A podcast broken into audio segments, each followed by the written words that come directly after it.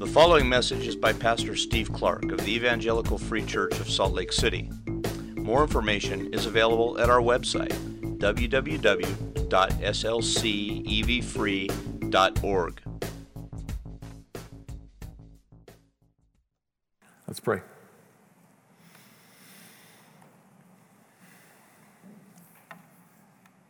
Father, will you help us this morning as we now turn to your word to hear it, to understand it, to respond to it,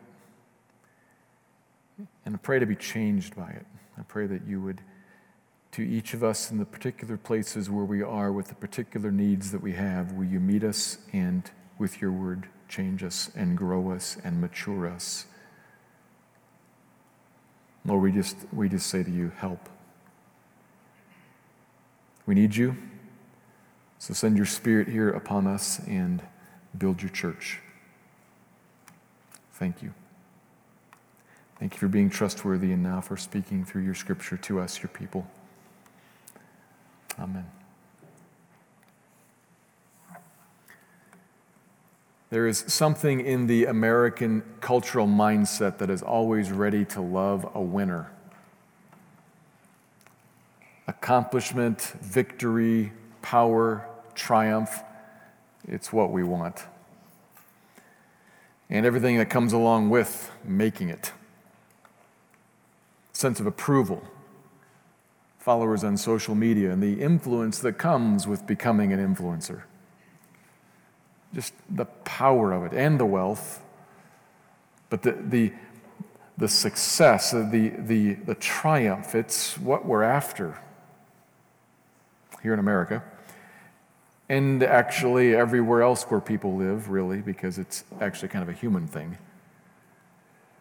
But it's a particular problem where societies have already had some measure of success, have already tasted riches, have experienced the rise and, and the rush that power and influence brings, and kind of like a drug, have become hooked on it and can't live without it.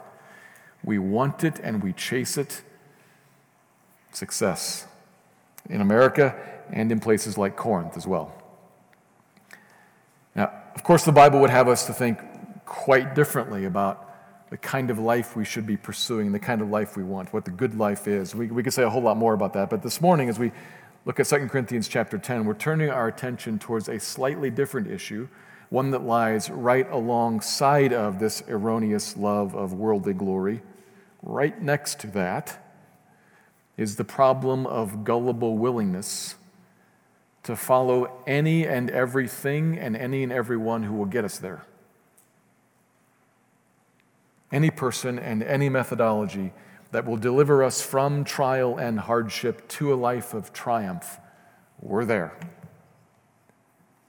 In America and sometimes even in the church. Sometimes even Christians think like this. We are far too willing to accommodate methods and people that will get us a winner.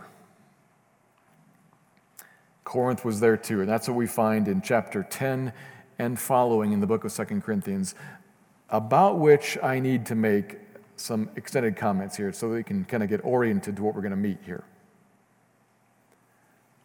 Last week, we finished Second Corinthians chapter 9 with its emphasis on giving. We saw that for a couple of chapters. And, and its emphasis on giving that was driven by the grace of God resting on the people there in the church. And Paul saw that and then ended this chapter 9 and really all of 1 through 9 on a, on a happy note, a positive note. Yes, throughout those chapters, we saw that there is still some, some strain. Paul talked about some strain that existed between him and the church, and, and particularly between some false teachers who were kind of lurking on the fringes and this, this uh, kind of vocal minority that they'd kind of persuaded from within the church. They were against him and, and looked at Paul negatively, but they were in a minority there, but in a minority. He talked about previously, remember chapters 2 through 4, these men were, were peddlers of the Word of God. They, they held up the, the Old Testament and the teachings of Moses as if that was what we are supposed to be following or to be made right with God. And they did it in a very persuasive way. They're around. But the good news was, Paul heard from Titus when Titus came back to meet him in Macedonia that the church is turning away from them, and has, has kind of reaffirmed its, its following of you, its affection for you, as you're communicating to them the will and, and the way of God. God's grace is upon them, and Paul is confident. And so he finishes chapter 9 on a glad note. And it would be beautiful if the book ended right there. But it doesn't, because, as we will easily observe in the next several chapters, there is a significant change in tone here at the end. It's so stark that some have suggested that actually this is another letter from some other time kind of stuck here in the Bible next to it. For a variety of reasons, that's not the case. But there likely is a, a time break here when something happened and Paul's writing purposes and writing mind changed. We don't know. We're just kind of reading between the lines here with, with all the material that we're going to see in the coming weeks, trying to interpret what happened. So it doesn't expressly say, but it, it seems like Things were going well. Titus left. Titus met him in Macedonia, told him things were going well. Paul kind of gathers his thoughts and thinks about, okay, now we can move on with the, the collection of the money for, for Jerusalem. And he begins to put all that down and, he, and he's writing and he's, he's encouraged. And meanwhile, back in Corinth, with Titus gone, the false teachers there and their supporters struck back and began to persuade the church once again to come on, follow us, and using their, their eloquent, gifted speech. They were good talkers. And that was really important in culture in that day. Somebody who could stand on a stage and explain ideas and do it eloquently and beautifully and, and argue ins and outs of all kinds of different positions and could draw a crowd and therefore draw a lot of money and be influential and powerful and have a following and many, many, many, many, many likes. That was, that was a big deal then, and Paul did not do that, but these guys did. And they did that also along with a, with a show of some hard to explain supernatural stuff. Power visions and dreams and trances, or at least claims of visions and dreams and trances, and ecstatic dancing and, and speech where they went kind of beside themselves. It was a remarkable show. Supernatural, and it must be of God. It's religious, it emphasizes Moses, and it's strident in its calling people to obey and follow God. And it is eloquent with large crowds and big money. And man, look at this people in the seats and money in the offering plate. This is how you build a ministry. This is the show. This is where it's at. That's what those guys brought along with them. And perhaps they laid low when Titus was in town. But he leaves, and they rolled all this back out and began to pull the church along again. And then someone faithful dashed off towards Macedonia to tell Paul, What you've heard is not actually the case anymore. Things are going poorly. Really disappointing. Really disappointing. And so, in alarm, Paul quickly pivots to address this wishy washy fickleness in the church. And he leaves the first part of the letter intact because there is still a lot that's very instructive and very commendable, and now is actually somewhat ironically convicting as Paul recounts the grace of God in them and how encouraged he is by their following of the Lord, writing that while they are walking away. Ironic and perhaps convicting. So he leaves all that here and then writes 10, 11, 12, and 13 to call the church back and cast out, cast out, cast out what's false and destructive and misleading. So, with that extended explanation that, that is going to be touched on numerous times in different ways in the following chapters, we'll see some verses that expressly say some things and that hint at some things. That's kind of what we're going to meet here at the end of this book. So, with that, let's, let's begin. 10 1 to 6 this morning. Let me read it and then I'll draw out two observations that are going to get us beginning to think about how we should define success in the church and what methods we should embrace, what we should follow in order to get us there. So let me read 2 Corinthians 10, verses 1 to 6. I, Paul, myself entreat you by the meekness and gentleness of Christ.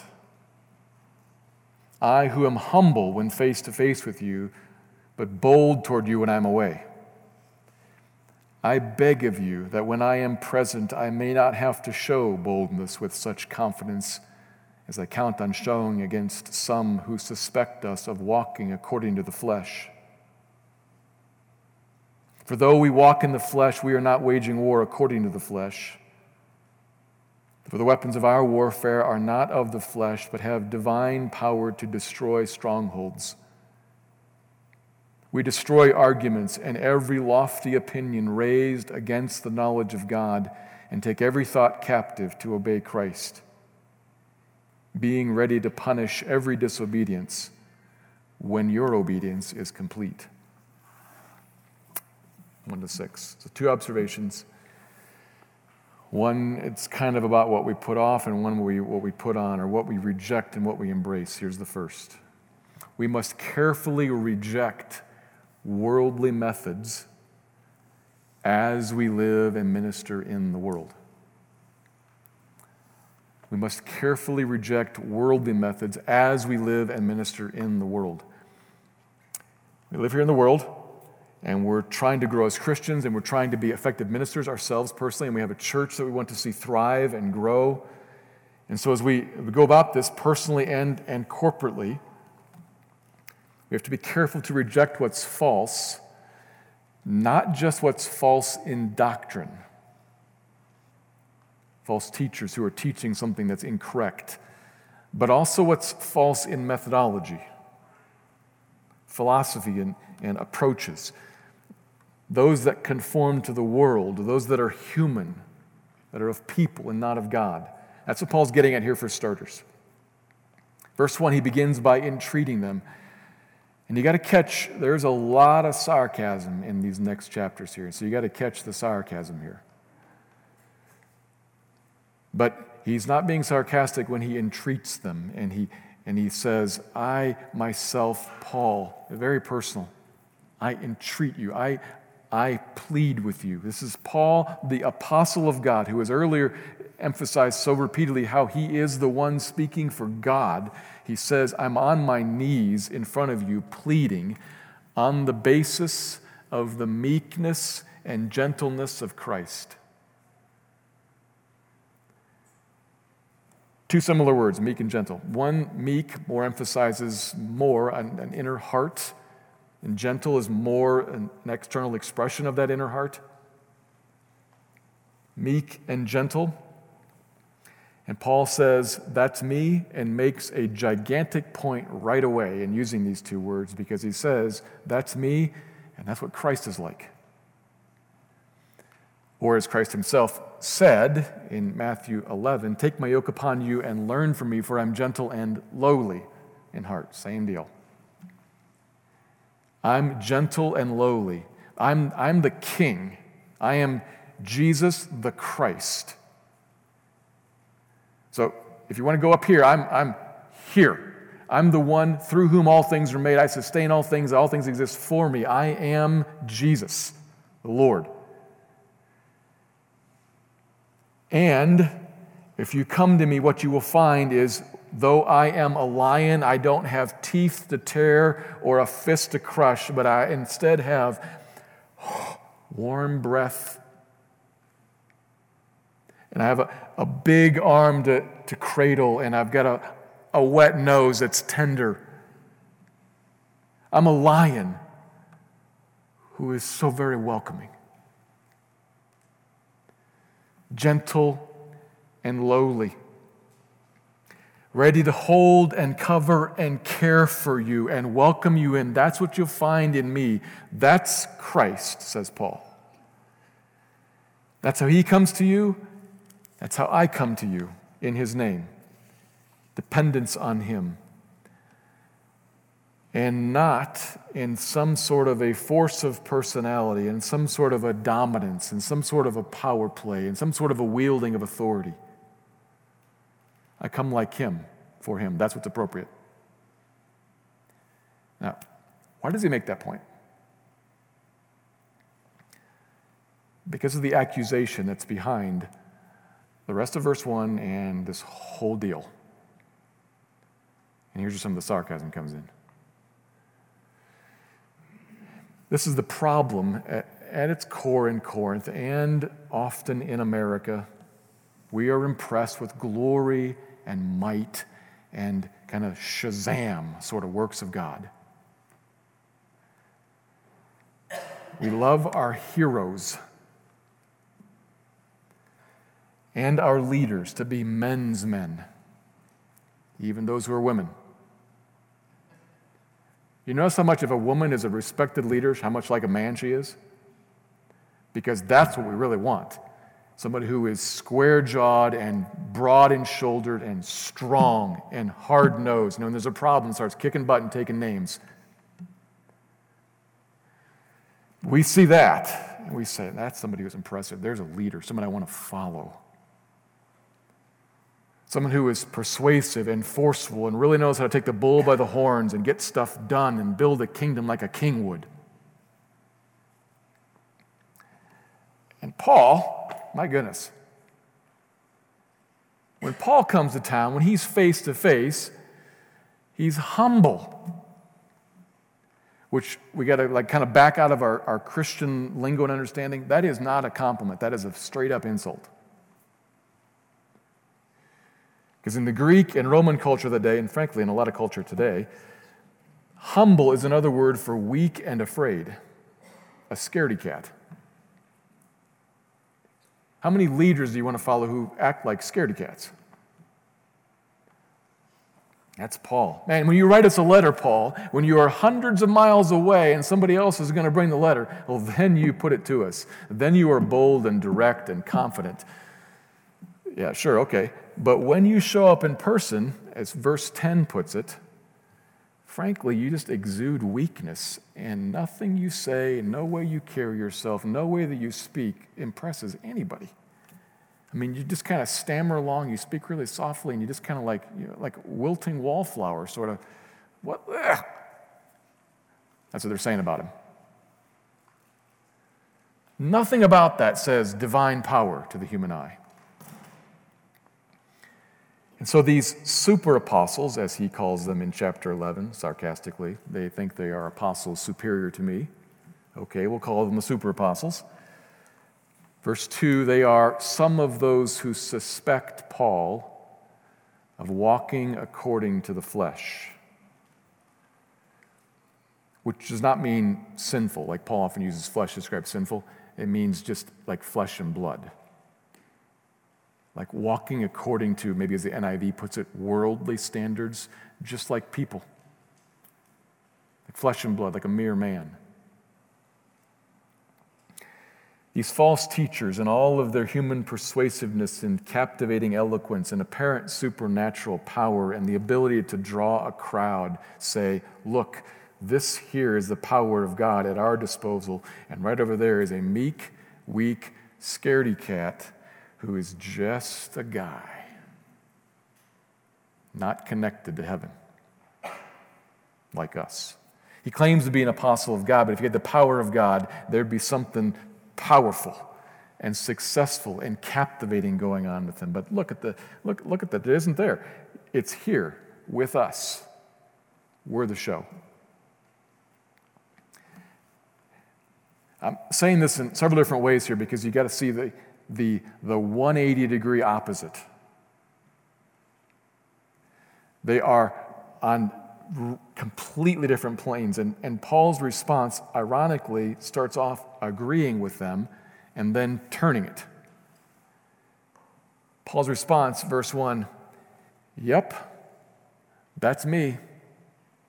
Dot, dot, dot. And Jesus. That's me and Jesus, the King. That's how the King is meek and humble. And, yes, you're right. There is, uh, one of the two of us does have the power of God on him. Yep, that's true. And you're right. One, one of the two of us is walking in this world in an effective way. Uh huh, yep. But it's not who you think it is. And exhibit A is who's most like the king, not the one acting all kingly, the one acting meek and humble and lowly. Me. I do walk in the world, but I'm not actually walking like you're walking in the world. I'm walking in the world fighting. And I'm fighting not with methods like you use, I'm fighting with methods that are actually tied to heaven. We'll go into that a little bit later. But there's this 180 degree opposites that then get switched. And that's, that's huge in this setting here. Paul does not shrink back and say, Oh, no, no, I, I'm actually quite different than you think I am. I am like that because Jesus is like that. Now, Jesus could for sure be bold and confident and assertive and commanding and harsh. He cleaned out the temple, after all. And you see this in verse 2. I sure hope I don't have to be like that when I come to the temple of the Lord in Corinth. I don't want to have to clean out the temple. I will. I don't want to. Because Jesus did do that, but not habitually. That, that wasn't his, his, his natural bent, nor is it mine. Gentle and lowly is the natural bent, and that's mine too. And so, church, verse 2 I beg of you, still on his knees, entreating, I beg of you, temple of God in Corinth Please act like you must. But I'm asking, please act so that I don't have to. What does he want them to do? What's he begging them to do? Well, this is the point for them, and, and it's, it's this first point for us here. He wants them to interject themselves especially the leaders of the church, to step in and reject this opposite view, this opposite approach and methodology. For the sake of cleansing the church, step in, I beg of you, so that I don't have to cleanse the church myself. And that would include you, the church, if you don't do this. Uh, he's asking them, but if you look at verse 6, what may be a slightly confusing turn of phrase there, actually, what he's saying is that this is required of them. It would be complete obedience for them if they were to listen to what he's asking them to do. They have to. It's, it's the church's job to guard the church. It's especially the leader's job to, to protect the flock, not just from false teaching, but from false methodology that puts you in a way pursuit of the world rather than pursuit of God. It would be your obedience to do this. Now, when you do that, then I will come, then I will come, and I'll set right what's needed to be set right with those other guys. But I'm not going to come until you've cleaned house yourself. Please do so. I don't want to do that.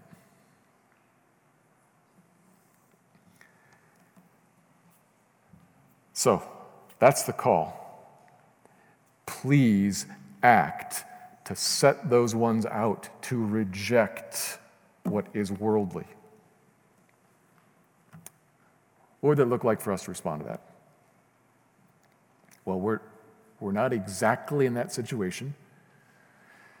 And this is just the beginning of this section, so he'll have a lot more to say about this. But, but just right out of the gate, if we think about the general situation they were facing, and we want to say, how should we kind of field that and respond to that ourselves? A couple things come to my mind. One, maybe a little more obvious. We are, we're prone to be tempted by the same kind of stuff. The same things draw us that drew them. I can think of two. I, I, I won't list them, but one of them is uh, very, very well known right about now. It's in the news. I can think of two well known Christian leaders who have completely fallen now, but had wide, massive, even international followings. And in retrospect, those followings were built very much on, in the one case, a very authoritative, powerful, taking charge, making things happen sort of ministry. And the other one was very clearly built on man, that guy can talk and argue and explain.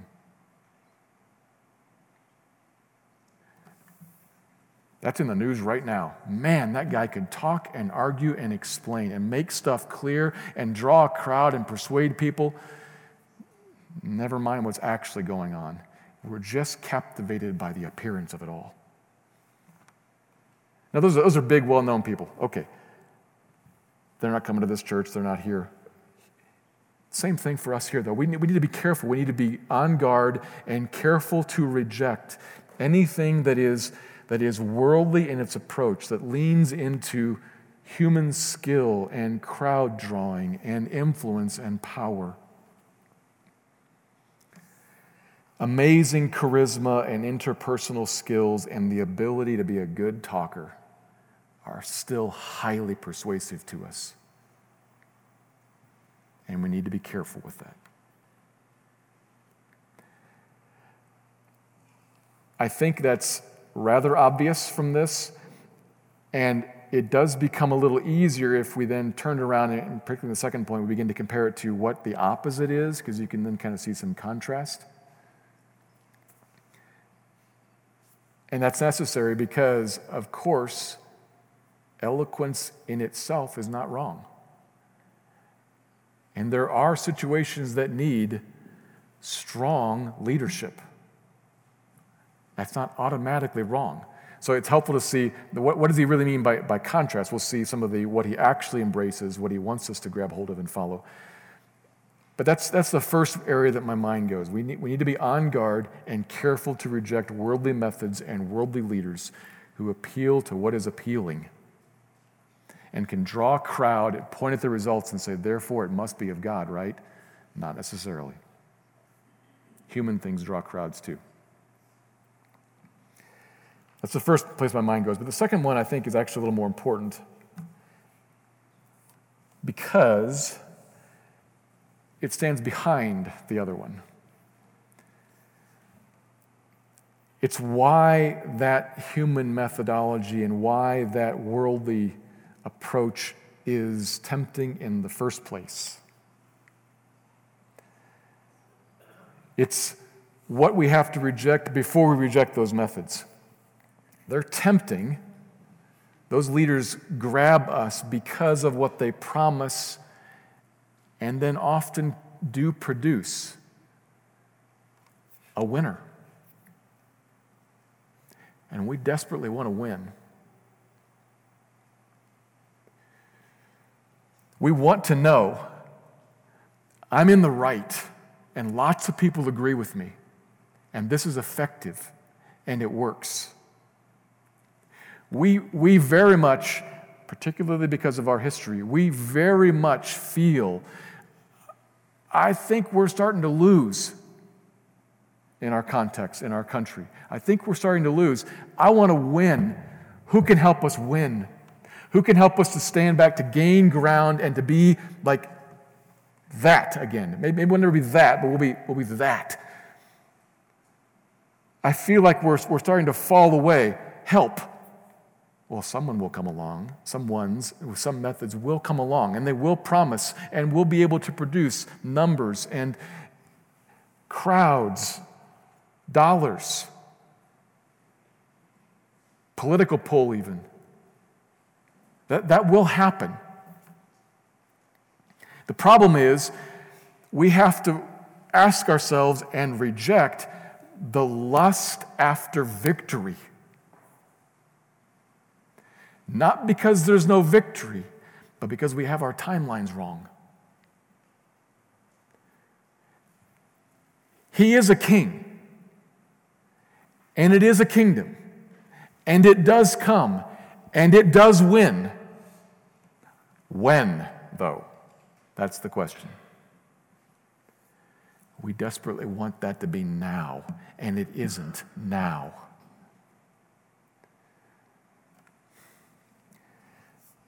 We get our timeline wrong, and we often define winning wrong, frankly. We've got a different definition of success. It's a worldly definition of success.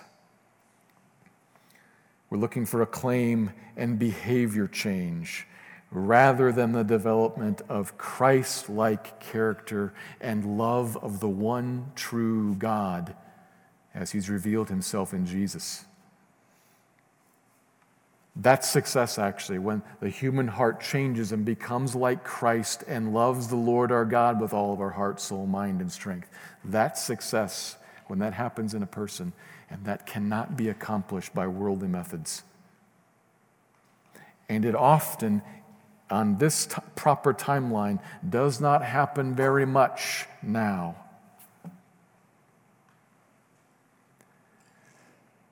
That's what we need to watch for before we watch for the methodologies.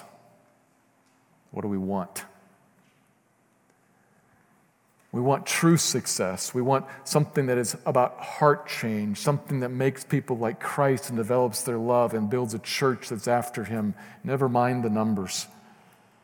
And that kind of success can't come from worldly methods, but does come from godly methods, and that's the second point.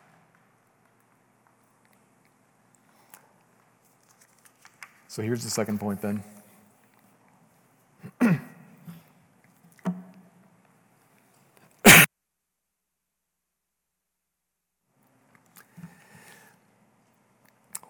we should, we should, man.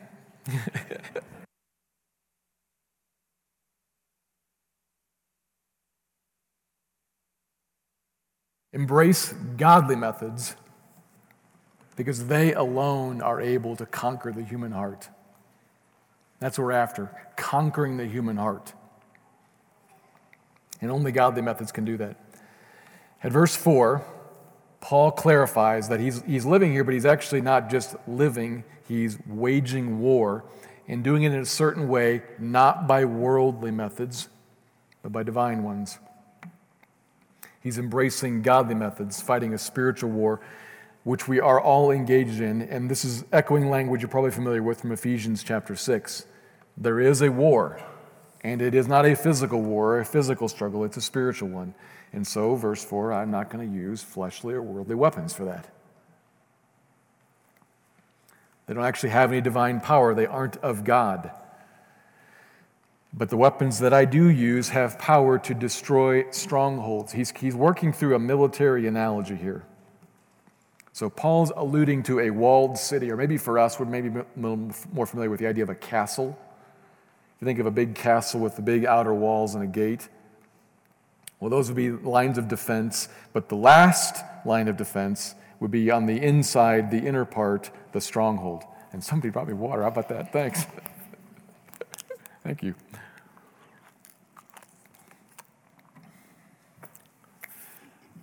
Okay. So you get the last, the last line of defense in the inner part, the, the stronghold. And that stronghold is there because invaders come, they, they swarm over the walls and they punch through the outer gate, but then they get trapped in the courtyard and shot down because they can't actually take the last inner part. And so it looks like success as everybody goes into the city, and then everybody comes out of the city, the ones who are still left alive, you realize that did not work. Why? Because something inside was impenetrable. A stronghold. Well, to step out of that analogy for a minute, what, what Paul's saying is that it may look like we have somehow overcome the defenses and people have been persuaded, but we haven't punched through the stronghold yet that's on the inside. The heart has not been changed. And that cannot happen with human oratory. It cannot happen with discipline and the teaching of the law and trying harder to try harder and getting after people when they don't try hard enough. It can't actually change the heart. But Paul's weapons can.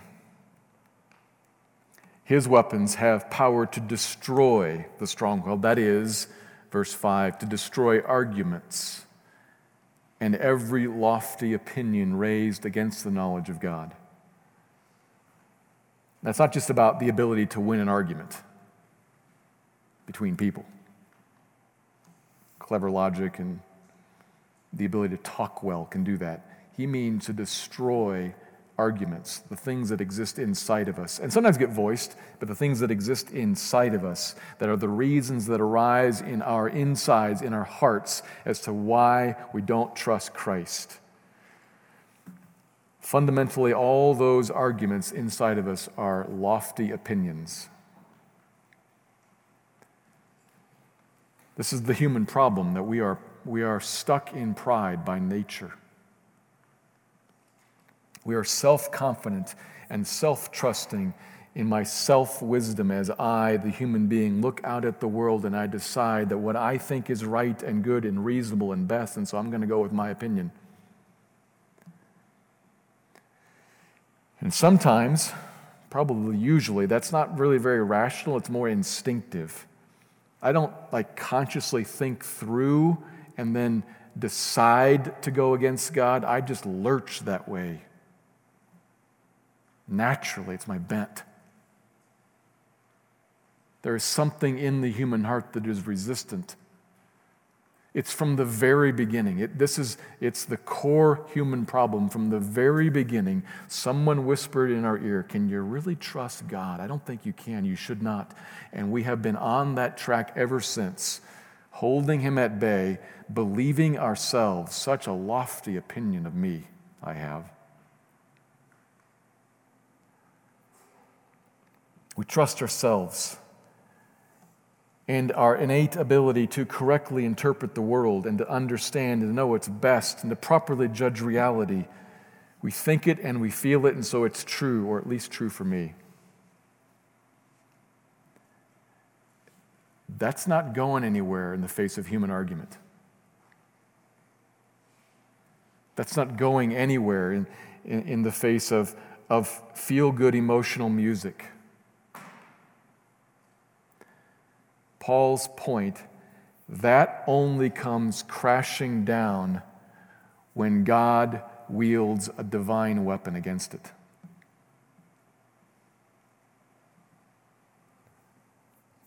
That kind of heart defense, that thick stone wall, only collapses when it is pounded, when it is broken by divine weaponry. Like what? Not like the law of Moses. Not like powerful preaching and, and music. Paul lays it out in Ephesians chapter 6. He mentioned it also in, in chapter 6 of this book. How he goes about this fight. If you pick the words out of Ephesians 6, out of the armor there, he goes about it with truth and righteousness, the gospel of peace in faith, prayerfully preaching the Bible.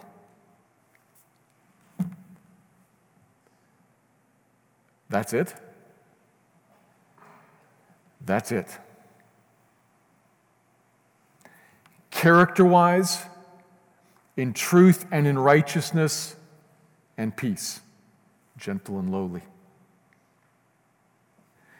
I'll preach the gospel that makes peace praying that the Spirit of God takes that message found in the Bible and bangs through the rock of the human heart and turns it into flesh and makes it live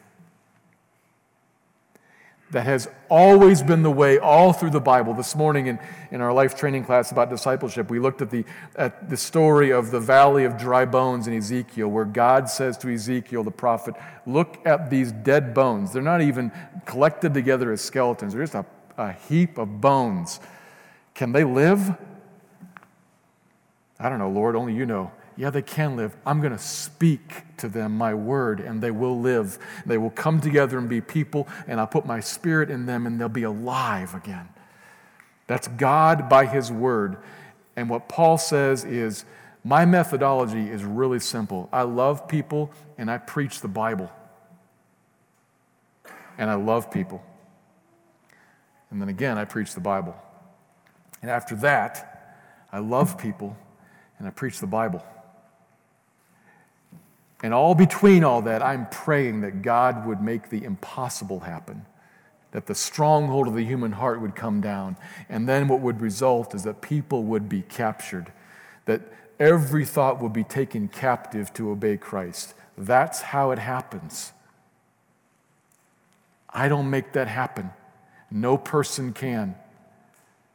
I love people graciously, humbly, meekly, like Jesus did, and I lay out in front of them the truth of how God in Christ acted to save.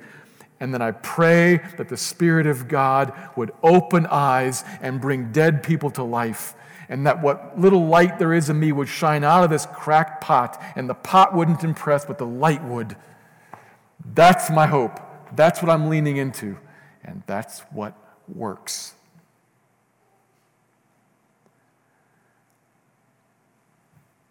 Part of the argument he's going to make is that's what Jesus did. And part of the argument he's going to make is hey, there's a church in Corinth, isn't there? How'd that come about? A lot of sarcasm laced in this. Hey, there's a church in Corinth. How'd that come about? By these methods. That's how I planted the church in Corinth. That's how, that's how I came to you and brought this, and the church came to be. It lived. Your very existence proves these methods work. Christian, your very life, the fact that you know Jesus, proves this method of God, by His Spirit, taking His word to change your heart and make you live. That's what works. That's what's needed. That's what Paul trusted in, and that's what we are to lean into and embrace for how we build a church and for how we build our own lives, how we minister to others and minister to ourselves. So I think that as, as, I, as I work through just beginning this whole big section, as I work at trying to think about what do I do with four and five, well, it, gives me some information about how to go about a church ministry, but it also gives me, I think, very importantly, gives me and each of us information how to go about your own personal ministry to, to the family around you and to you yourself. We, we want to thrive, we want to grow, we want to succeed in the church, and, and we want to grow and succeed ourselves. We want to become true success. We want to become like Christ. We want to become a people who are obedient to Him who are Christ like, who love the Lord our God with all of our hearts, soul, minds. We want that. We're Christians. How do you get that? Paul's methods. You realize the problem in me is the stronghold at the center. It, it's been pierced once. I'm a Christian. But something in you is desperately patching up the holes all the time. I got I got to solidify the defense again. They're going to come back. You want to dig in again. You want to put up more rocks. That, that's something going on inside you. You're still falling.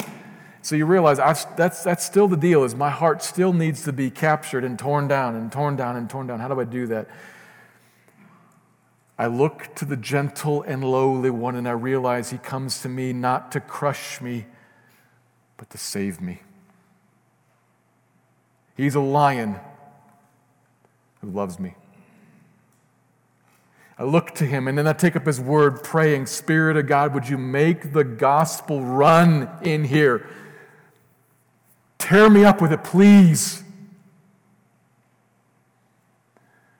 For my good. And you take all the thoughts and all the arguments and all the lofty opinions that you have of yourself and you encounter when you come into the world. This is how I feel. This is what must be true. Grab that. Take that. And apply to it whatever image works. The glove that covers it, the hammer that breaks it the, the grappling hook that tears it down, whatever works for you, you apply to it the truth of God, praying, Lord, show me the folly of my lofty opinions and arguments, and show me the truth of the knowledge of God. Please, for my good, break me. You take thoughts captive and put them beneath Christ, obeying Him, asking Him for help. And his, his breaking of you will actually feel so sweet and good. And the light comes on, and you see, I see. I, I thought that when I looked at my spouse who did not love me, that that, that was what I was doomed to a life of lovelessness, and so I should go somewhere else and look. I take that thought captive and I say, Lord, is that true or not? I'm, I, I'm struggling with that. And more than just knowing it's not right, He'll bash down the, the tower and the light will shine and you will see it as not right. And you'll be saved from that bit of wandering. Lord, I, I, I fear the, the consequences of, uh, of a change in the government and where that will take our country and where that will take our church. I, I fear that and I'm angry about that. I'm, I'm struggling with that. What do I do? You take that captive and you put it beneath the truth of God. And he reminds you, oh, you know you shouldn't be afraid. You know you shouldn't be angry. You know that already. But as he takes that captive and tears it down, suddenly you find yourself trusting in the sovereignty of God who holds this country and this state and your family and your life in his hands just like he always did and is not remotely surprised about anything. So, more than knowing you should be okay, you are okay. You take the thoughts, the fears, the ideas, the wonderings, you take them and you put them over here and apply to them. You put them beneath the truth of God. And you pray that the Spirit will attack the stronghold, the place of resistance in you, and break through for your good. That's, that's how we go about wielding divine weapons in the search for success, in the search for growth, real growth, Christ like dependence, and love of God in Christ. That's what Paul does. Now, in a lot of ways, this section is just introductory to much that follows. But we're on the right path and we're ready to read the rest of it and think about the rest of it if we kind of got these two things in mind two groups, two methods, one to be rejected and one to be embraced. One that doesn't work and one that does. We love a winner, and there's actually a way to get one. Maybe not how the world thinks, maybe not when the world thinks, but we're part of a kingdom that is eternal and that triumphs by divine means and methods that are very ordinary and very simple, but real and truly successful. Let's pray.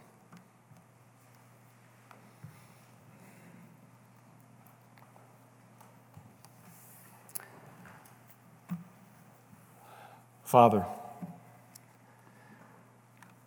please father us. Show us yourself by your Spirit, penetrate into the inner parts of us, our hearts, and show us yourself and make us new. Make us alert to what draws us and lures us and tempts us, and to why it draws us and lures us and tempts us. Reorient our desires and timeline, our definitions, reorient us and fix us on you. Cause us to hope in you. You are good, you are kind, and you are powerful. And for all that, we say thank you. Amen.